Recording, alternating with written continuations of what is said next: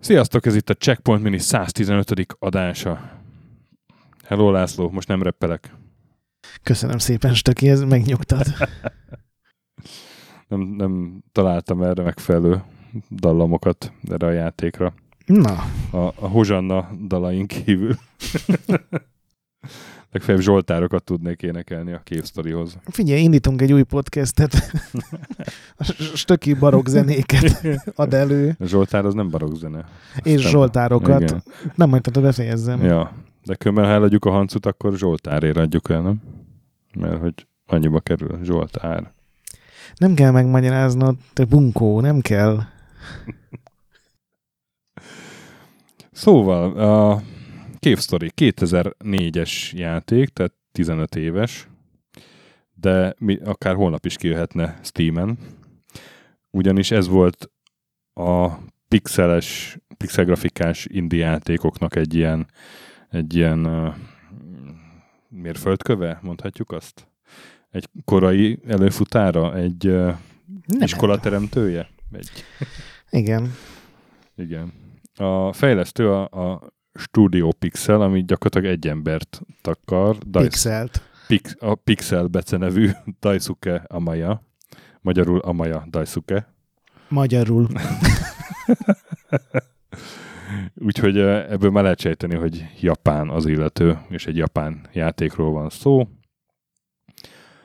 A kiadó pedig szintén a Studio Pixel volt. Aztán később mindenféle egyéb platformokon a Nical is, amiről én soha nem hallottam. Hát, pedig róluk lehet sok sztorit mondani. És Fox is, igen, már, már nekem megelőlegezte itt egy, egy jót. De hát, szóval én erről a játékról nem nagyon hallottam, őszintén megmondom. Igen, ez az én ötletem volt. És a te ötleted volt, és, és kit próbáltam, és, és egyszerűen megőrülök érte, és végig fogom játszani. Na, nagyon örülök, hogy ez a reakciód. Én nem 2004-ben, de valamikor utána ez ugye freeware PC-s játékként jelent meg, ami egyrészt Japánból tök furcsa, másrészt emiatt tudott elterjedni aztán villámgyorsan. Aztán a megjelenés után második héten már volt egy fordítása, pedig elég sok sztori van benne. És valahogy nem tudom, hogy egy CD-n volt, egy újság mellékletem, vagy valami interjú volt ezzel a pixellel, és onnan lehetett letölteni, de leszettem, és én ezt imádtam, és aztán ugye ennek kijöttek újabb verziói, a Cave Story 3D, meg a Cave Plus, ami tulajdonképpen mindig csak a grafikán változtatott, mm. meg egy-egy új pályát hozott meg ilyen apróságokat. Azok nekem kimaradtak, de most a Cave Story Plus-t mm, indítottam el, és... Én is, de a régi grafikával. Mm.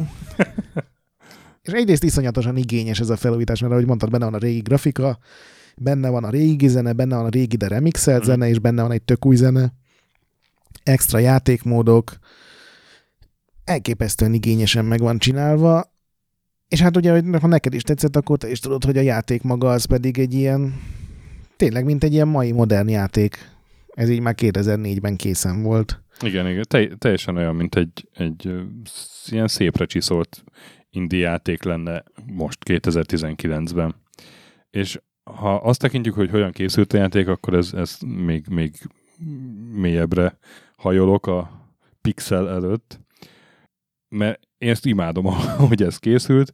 A csávó az egyszerűen egy programozó volt, és a szabad idejében elkezdett hegeszteni egy játékot, úgy, ahogy eszébe jutott. Először megírta a címképernyő zenéjét, aztán megrajzolt pár karaktert, meg, meganimálta őket, és így öt éven keresztül csinálta ezt, és így toldozgatta, fordozgatta, hegezgette. Egyszer újra kezdtem, mert nem tetszett neki. Igen.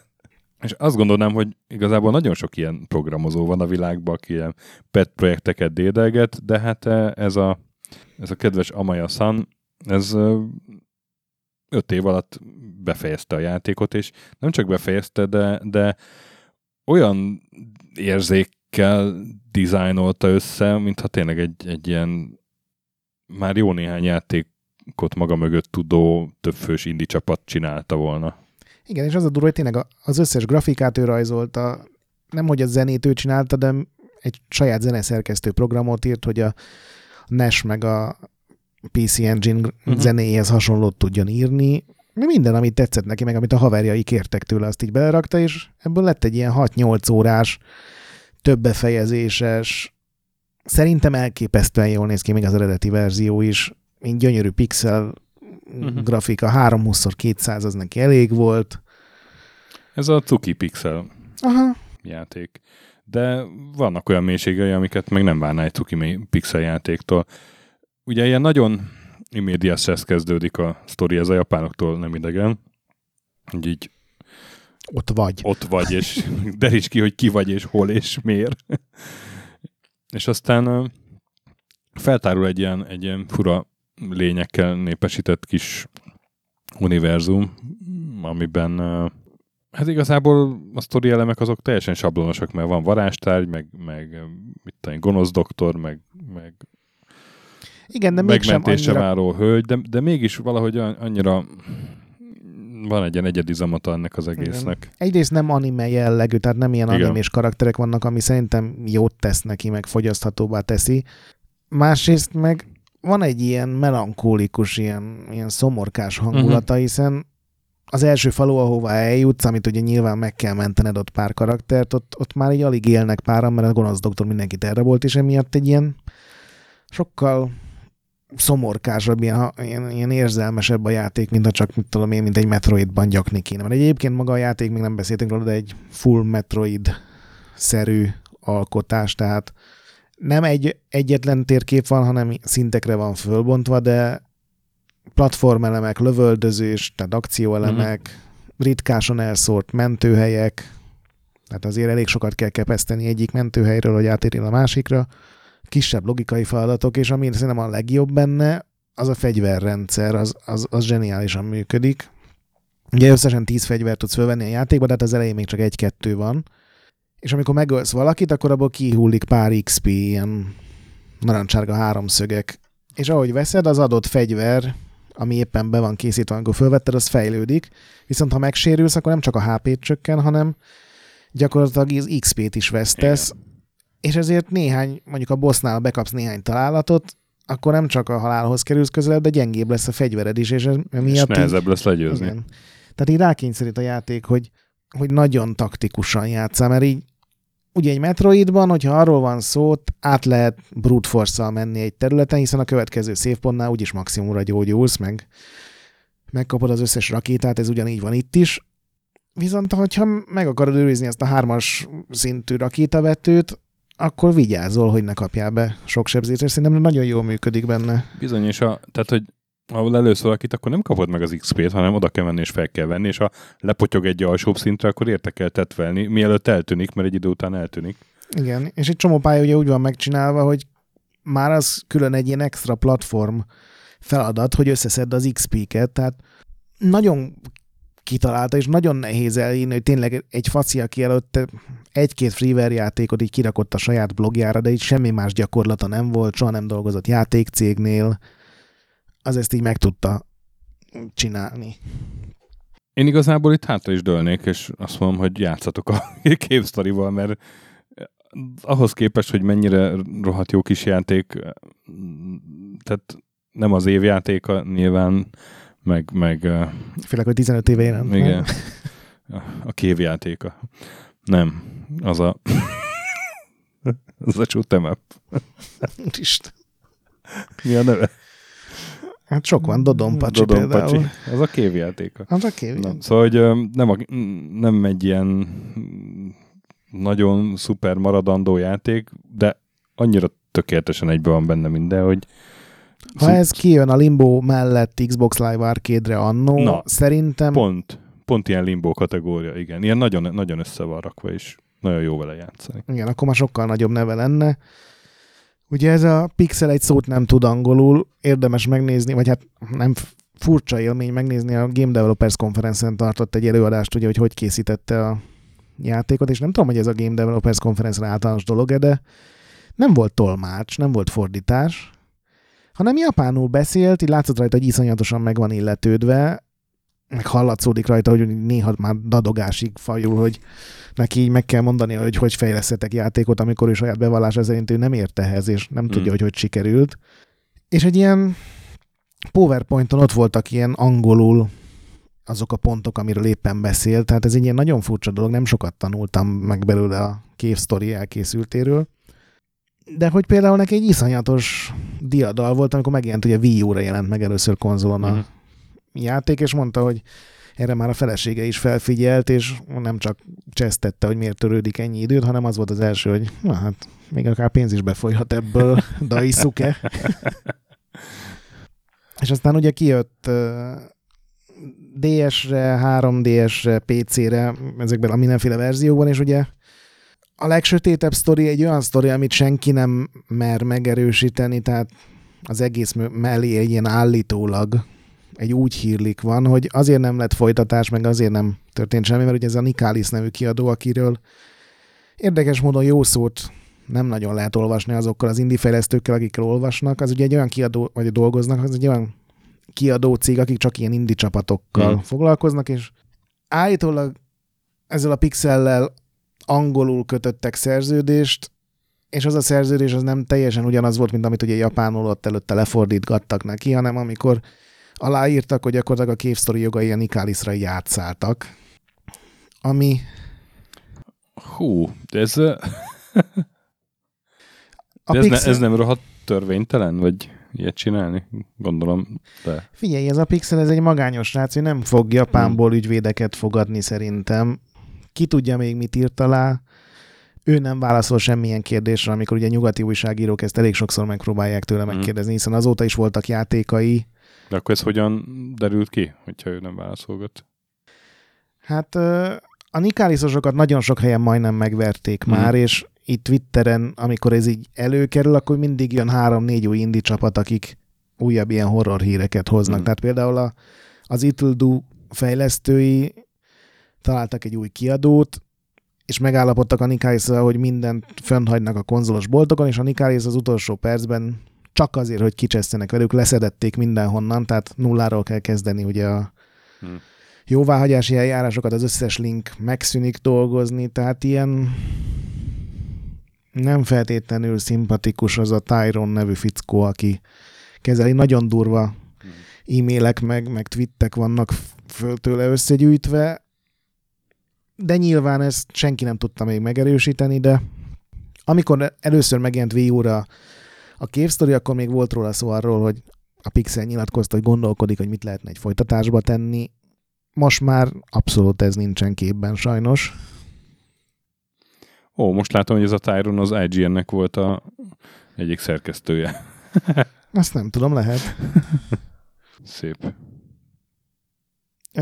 Egy olyan sztorit hallottam, hogy a, a Tokyo Game Show-n találkozott valami nagyobb japán fejlesztő csapattal, nem egy egyfőssel, és ott majdnem verekedésbe fajult a dolog.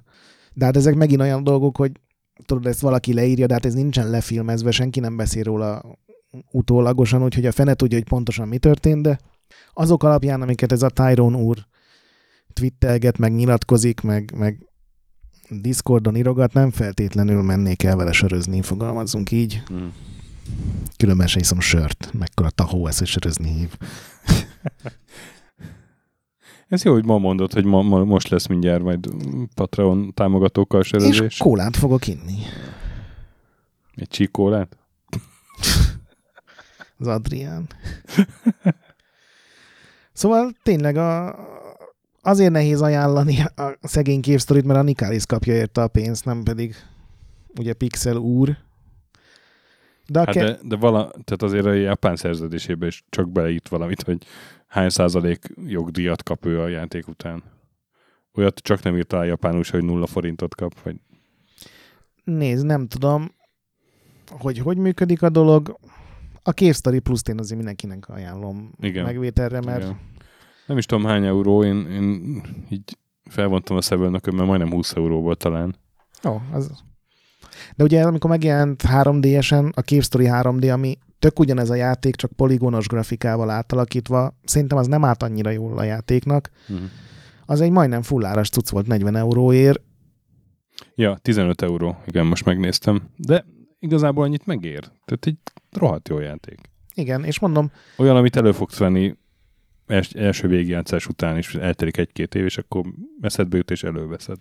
Igen, és sokkal tartalmasabb, mint a legtöbb ilyen pixel grafikus cucc, mert itt tényleg minden pálya máshogy működik, tele van puzzle többféle befejezés is van. Nagyon-nagyon jól össze van rakva. És ugye van neki egy újabb játék, a Kero Blaster, ami egy még pixelesebb békás lövöldözős cucc, az is teljesen jó. Szerintem a Capstory egy picit jobban össze van rakva, de a Kero Blaster az, az is az ajánlott játékok listáján van. Jó van, akkor most már ezt is meg fogom nézni. Úgyhogy a, a kis pixel is gyönyörűen összerakta. A kis pixel gyönyörű. Jó, szóval tényleg ennél többet nem tudok mondani, mint hogy játszatok a Cave Story-val, mert Checkpoint Check It. Checkpoint Check It egy kiváló Metroidvania játék még 15 évvel a megjelenése után is. És legközebb jövünk vendéges adással, addig is olvashatok Retrorendet, gyertek velünk Discordra, a BIOS ne piszkáljátok, mentsetek boss fight előtt, meg Cave Story-ba keresetek checkpointokat, a nagy pixel pedig továbbra is gyönyörű. Sziasztok! Sziasztok!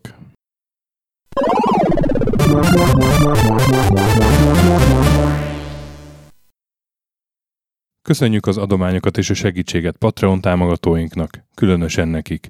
Andris 1 2 3 4 5 6 Pumukli, Bastiano Coimbra de la Coronia Iaz Védó, Conscript, Kisandrás, Dester, Joda, Kínai, Gatz, Hanan, Zsó, Takkerbá, Flanker, Dancy Sweet Chickens, Gabez Mekkolis, Daev, Hardi, Tamás, Szörácsi Réten, Nobit, Sogi, Siz, CVD, Gáspár Zsolt, Tibiur, Titus, Bert, Kopescu, Krisz, Ferenc, Colorblind, Szaszamester, Joff, Hollósi Dániel, Balázs, Zobor, Csiki, Suvap, Kertész Péter, Richard V, Szati, Nagyi, Melkor 78, Nyau, Snake Hughes Boy, Vitéz Miklós, Huszti András, Vault 51 Gamer Bar, Péter, Valaki, Chebi Box, Mágnesfejű, Kviha, Jaga, Mazi, Kongfan, Tryman, Magyar Kristóf, Tében 88, FT, Krit 23, Invi, Kuruc Ádám,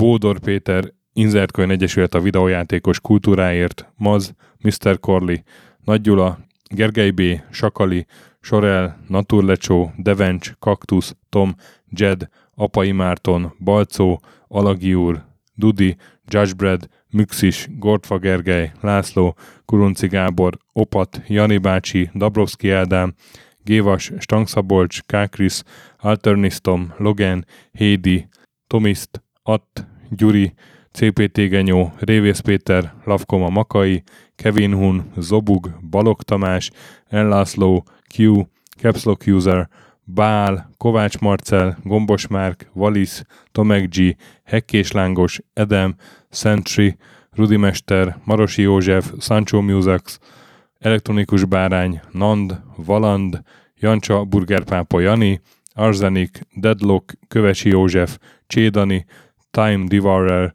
Hídnyugatra Podcast, Lavko Maruni, Makkos, Szabó Ferenc, Estring, Csé, Xlábú, Kacúr Zsolt, Gusz, Bezdi, Harvester Marc, Simon Zsolt, Lidérc, Kisbalázs és Bob.